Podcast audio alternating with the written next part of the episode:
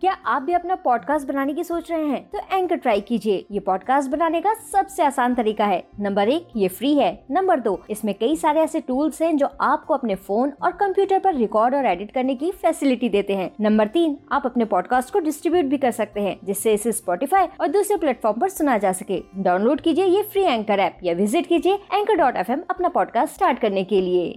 आप सुन रहे हैं स्टोरी विद अनवी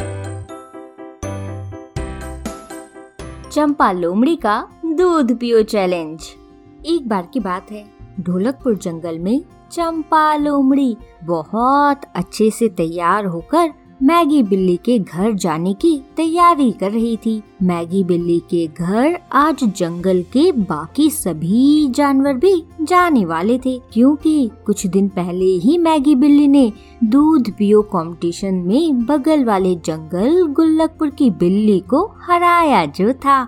और फिर इसलिए ढोलकपुर जंगल के सभी जानवर मैगी बिल्ली के घर उससे मिलने जा रहे थे। अब चंपा लोमड़ी भी तैयार होकर मैगी बिल्ली के घर जैसे ही पहुँचती है तो मोंटी बंदर उससे कहता है, अरे चंपा आ गई तुम, ये देखो ये देखो, मैगी बिल्ली को तो मेडल मिला है, मेडल। पता है चंपा, कितना ज़्यादा दूध था। अले अले इतना नहीं इतना नहीं, इतना। ज़्यादा दूध था और पता है चंपा तुम्हें? मैगी बिल्ली ने ना चाला दूध। बस न्यू ही पी लिया। कितनी होशियार है ना मैगी बिल्ली? है ना चंपा? अब मोंटी बंदर से मैगी बिल्ली की तारीफ़ सुनकर चंपा लोमड़ी को तो बिल्कुल भी अच्छा नहीं लगता है। और फिर वो मोंटी बंदर पर खूब गुस्सा करते हुए कहती है हाय है मोंटी बंदर इसमें कौन सी बड़ी बात है? अगर उसकी जगह मैं होती ना तो मैं भी जीत ही जाती।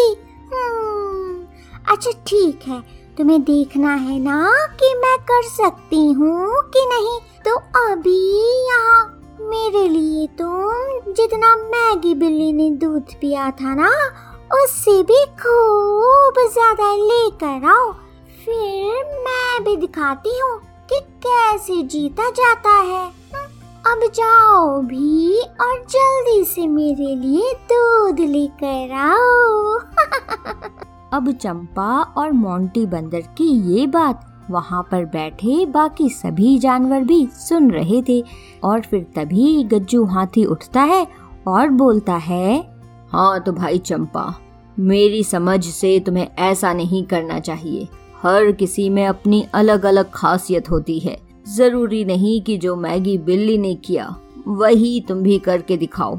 तुम कुछ और भी करने के बारे में सोच सकती हो, जिस पर तुम पूरी तरह से कॉन्फिडेंट हो। समझी चंपा।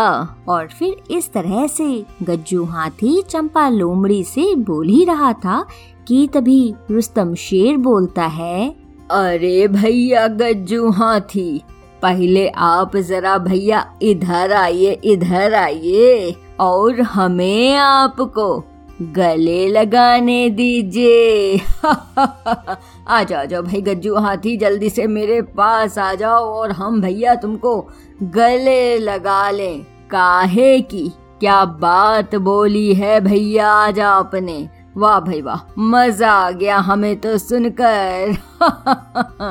अरे भैया मोंटी, तुम भी सुने कि नहीं? कुछ समझ आया भैया तुम्हें? कि बस ऐसे ही ज़ोर ज़ोर से सर हिलाए जा रहे हो। देखो, कुछ सीखो। ऐसे ही नहीं हम गज्जू हाथी को।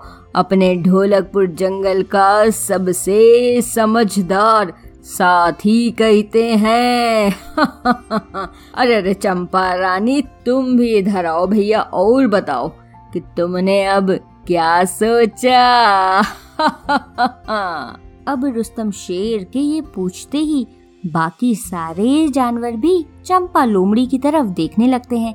लेकिन ये बात अच्छे से जानते हुए भी कि चंपा लोमड़ी सच में एक साथ इतना सारा दूध नहीं पी पाएगी, फिर भी खुद का शो ऑफ़ करने के लिए वो दूध पीने के लिए तैयार हो जाती है। इसके बाद रुस्तम शेर बल्लू भालू से खूब सारा दूध मंगवाता है। अब चंपा लोमड़ी जैसे ही दूध से भरा हुआ खूब बड़ा बर्तन देखती है तो अपने मन में कहती है हाय हाय देखो तो बल्लू भालू को कितने बड़े बर्तन में दूध लेकर आए हैं।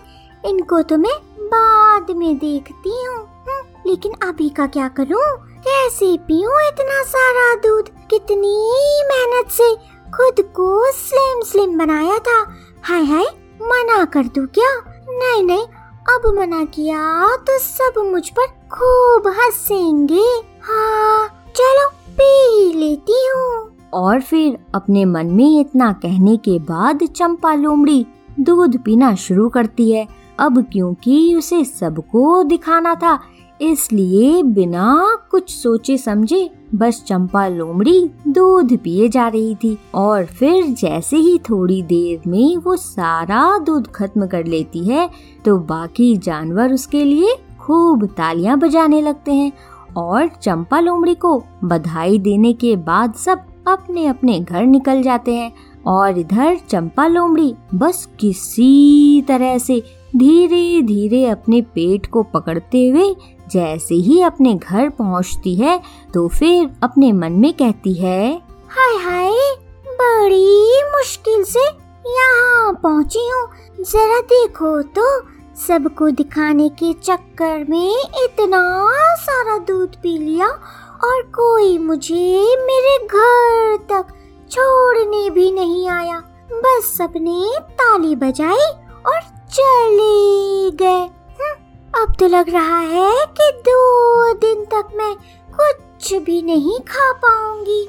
हाँ वैसे नींद भी आ रही है। चलो, ऐसा करती हूँ कि सो ही जाती हूँ। हाँ। और फिर ऐसा बोलकर चंपा लोमड़ी सोने चली जाती है। तो बच्चों क्या सीख मिलती है हमें इस कहानी से? इस कहानी से हमें ये सीख मिलती है कि बच्चों, हमें हमेशा खुद की ही स्ट्रेंथ पर विश्वास करना चाहिए। हमें कभी भी किसी दूसरे को देखकर वो काम बिल्कुल भी नहीं करना चाहिए, जिसे हम नहीं कर सकते हो। समझे? आप सुन रहे थे स्टोरी विद अनवी अनवी के साथ।